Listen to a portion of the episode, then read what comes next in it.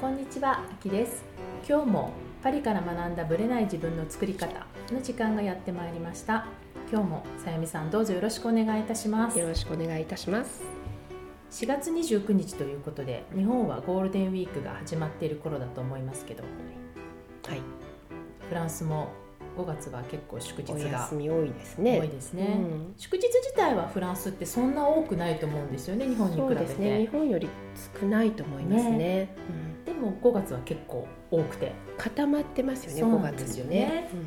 で困るのが日にちがその毎年変わるというかそうあの決まってないんですよね。ねそのイースターがその年にいつだっていうことによって変わってきますよね。よね。おまけにあのその住んでる地域によって、うん子供イースターバカンスの学校のねバカンスの期間も変わってきますよそうなんですね。ちょっとずれてるんですよね。ね。パリは何日から何何日でてででボルドーのあたりはちょっとずれてたりとかね、まあもともと混雑を少なめにするために、うん。固めにみんなが同じ時期にバカンスにならないよううん。にしたと私は聞いてるんですけど、私もそう聞きました、ね。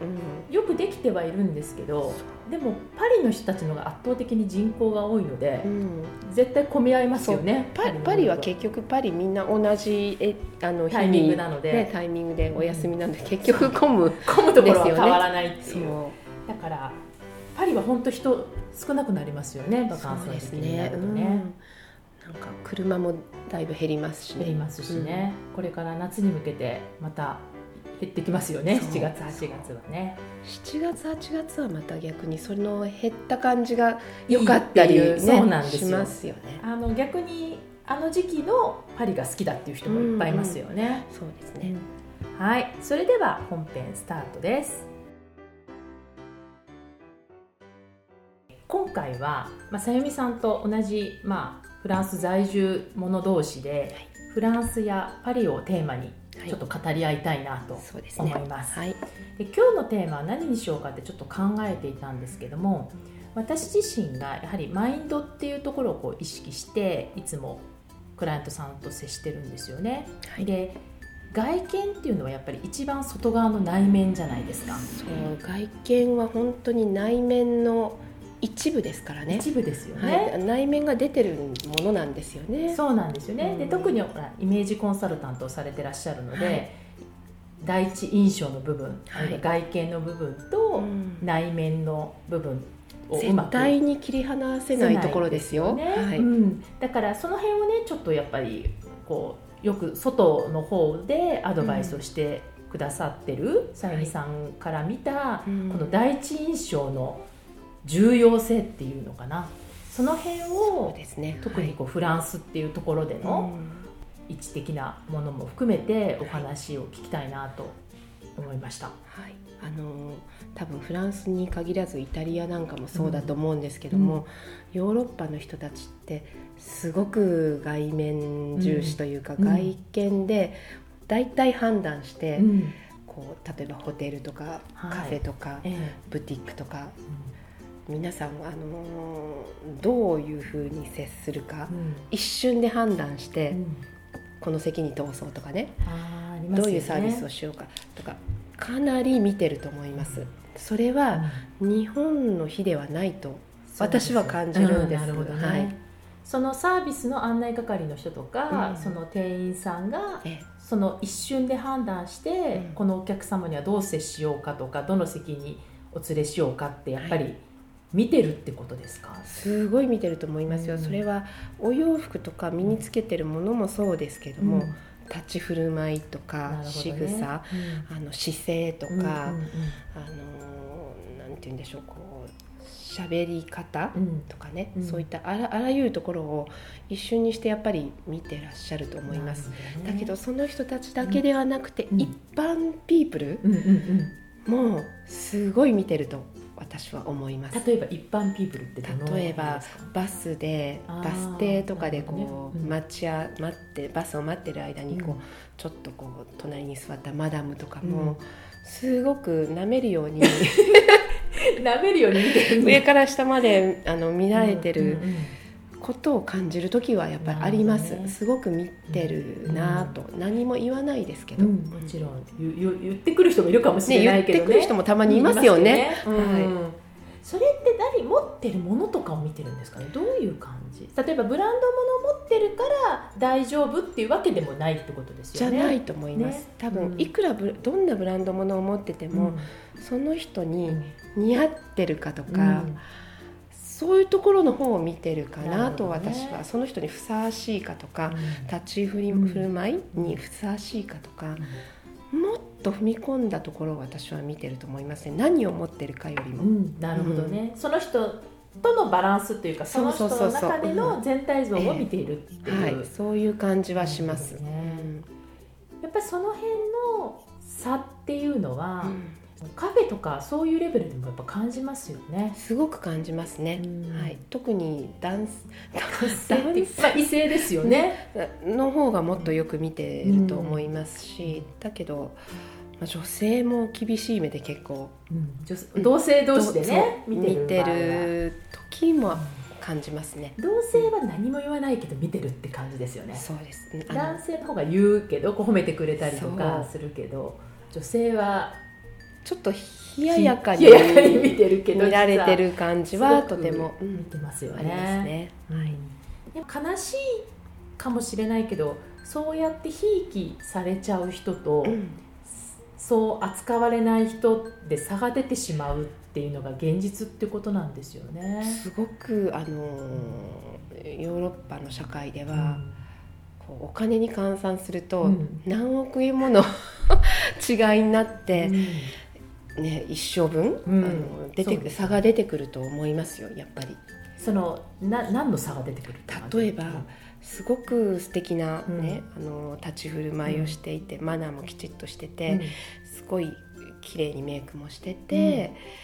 カフェに行ったらたまたま隣にすごく裕福な方がいて、今日僕はこういうパーティーするからよかったら来てくださいってもしかして呼ばれるかもしれない、ね、でも実際にそういうことありますからね、ありますしょっちゅう、あのよいらしてくださいって呼ばれるかもしれない、でもそこで何のあのおしゃれもしてなくて、うん、本当に髪もボサボサで 全然あの気にしてなかったら、うん魅力的でなかったら、うん、そこで何も声かけられなかったら、うん、またそこでなあの呼ばれないわけですよね。ね、うん、そこで。もしかしてその呼ばれたパーティーですごい億万長者とかね 会うかもしれない、ね、そうなるとまた結婚相手とも出会っちゃうかもしれないですもんね。あのやっぱり自分をきれいにしておくことは、全く損はないと思います。特にフランスはやっぱり出会いとかがどこであってもおかしくないし、うん、あの本当に皆さん気軽に声をかけてくるのでそうですよ、ね、出会いは意外にいろんなところに転がってます。よね、はい、だからこういう時に限ってすっぴっていうのはちょっともったいなかったり、うん、そう。ね、うん、残念な格好してる時に限ってこんな人に会ってしまうとかありますよね。ありますね、うん、本当に。そう街を歩いてても普通に歩いてても声をかけてくる人っていますよね。普通に、ね、その時に、あの振り向か振り向いてすっぴんですごい汚い 後ろ姿は綺麗でもってね、うん、ありますよね、うん、そうするとちょっと振り向かれたら残念なことになって、うん、あさようならとかね。ってなるともったいないので、やはりあの普段自分の身につけてるものとか、メイクですとかヘアスタイルとかっていうのは本当にご自分のね考えてることの一部が表面に出てきただけなので全くあの内面とか外面って関係ないものではないそうですよね。ですよ。ね、だからあのそこをちゃんとこう頭に入れておいて、やっぱり毎日、ああ今日は疲れたとかあるかもしれないですけど、自分を美しく見せるっていうのは、マナーの一つでもあると思います。美しく見せるって大切です、ね。うん、姿勢もね、そうです、ただメイクするだけとかじゃなくて、そうなんですよね。だからただ小綺麗にしていればいいとかそのいわゆるファッション雑誌から切り抜いてきたような格好をすればいいっていうわけではなくてその人のパーソナリティに合った格好っていう、ね、個性を出していることをしていないとどっかから借りてきたものを着て魅るような力的には見見えないですよね。すよね。にその人が好きなものを着ててもいいんだけれども、うん。でも似合ってなかったら誰も素敵とは思わない、うん。やっぱり似合うものを着るっていうのうん。もとても大事ですね,、だから、客観的に見るっていう。う、ん、自分のことを客観的に見るっていうのは確かに大事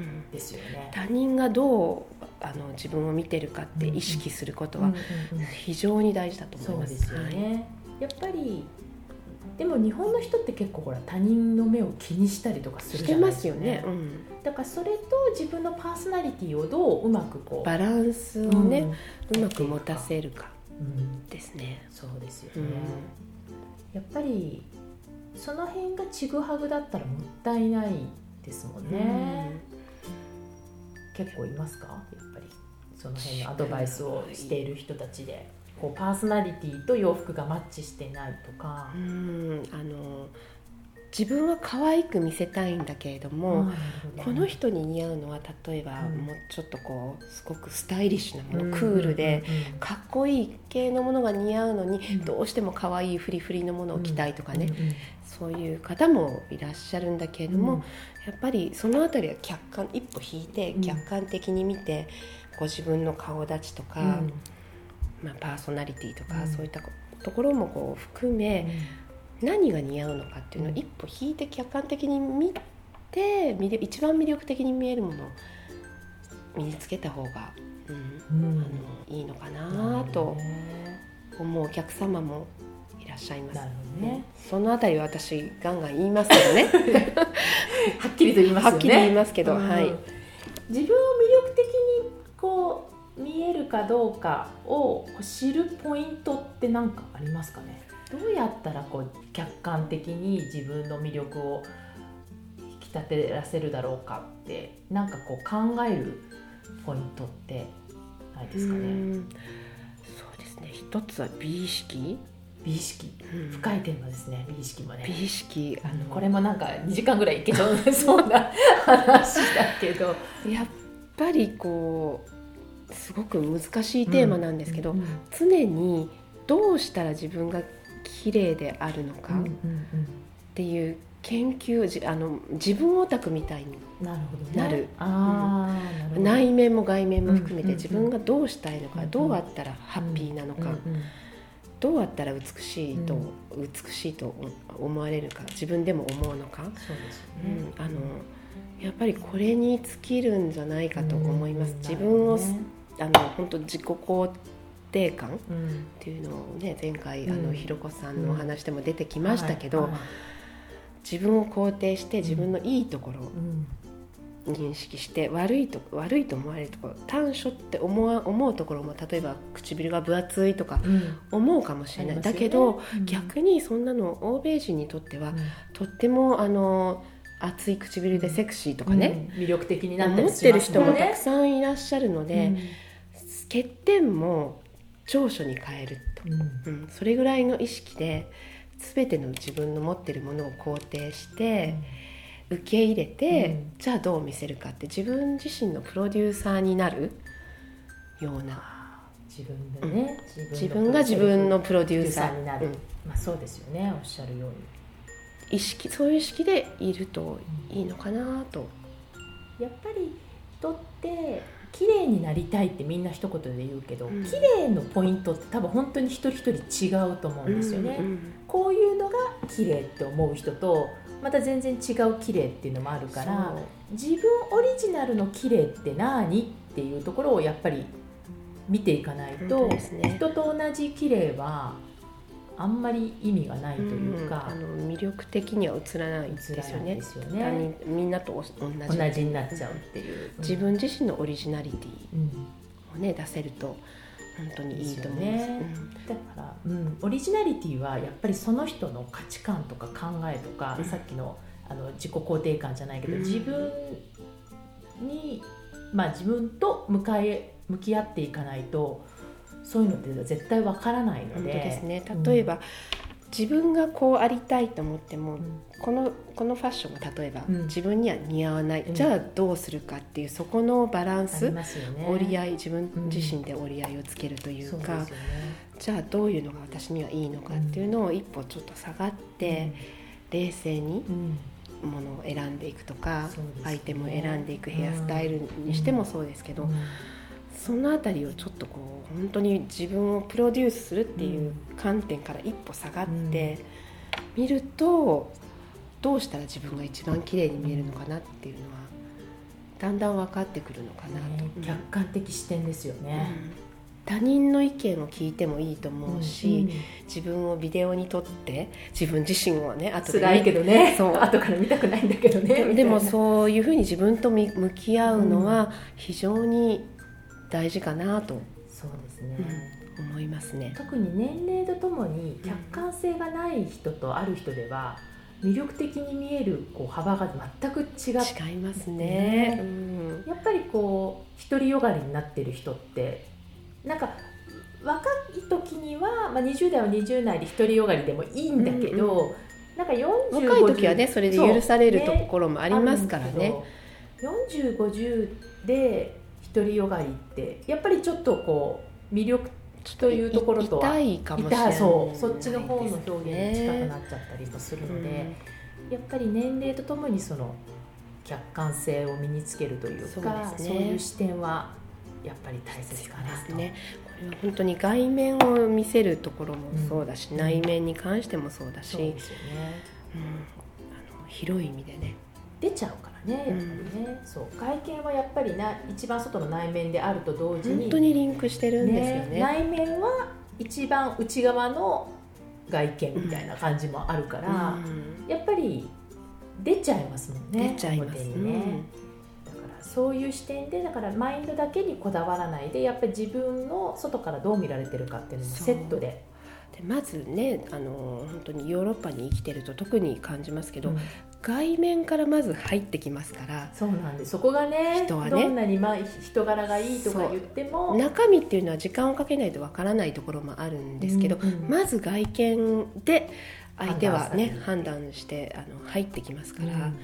そこの取っかかりのの部分で、うん。やはりちゃんと見せるっていうことはとっても大事なことかなと感じますね。だから洋服だけじゃなくてさっきおっしゃったようにこう振る舞いもねそうそうですね。いう仕草ってあの体の動きとか全部入ってきてしまうという表情もそうですよね、顔の本当にねえ。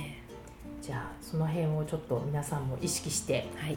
外見のことも一番外の内面であるという視点ではい。ちょっと参考にしていただけたらなと思います。はい。特にパリは。そうパリにいらっしゃる時は本当にあの私が一番綺麗よっていう ぐらいの自己肯定感を持って、あの、うん。素敵な格好ファッションをしてうん。あの皆さんの目を楽しませて、なるほど、ね、いただきたいと思います。そうですよね。はい、ありがとうございました、はい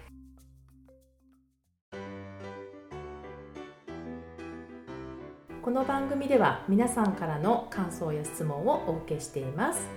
パリプロジェクトと検索していただくと私のオフィシャルサイトに行きますのでそちらのお問い合わせからポッドキャストを選んでいただき質問や感想を送ってください。どしどしご応募お待ちしています。また来週のパリから学んだブレない自分の作り方もどうぞお楽しみに。さゆみさん今日もありがとうございました。ありがとうございました。はいまたでは次回秋でした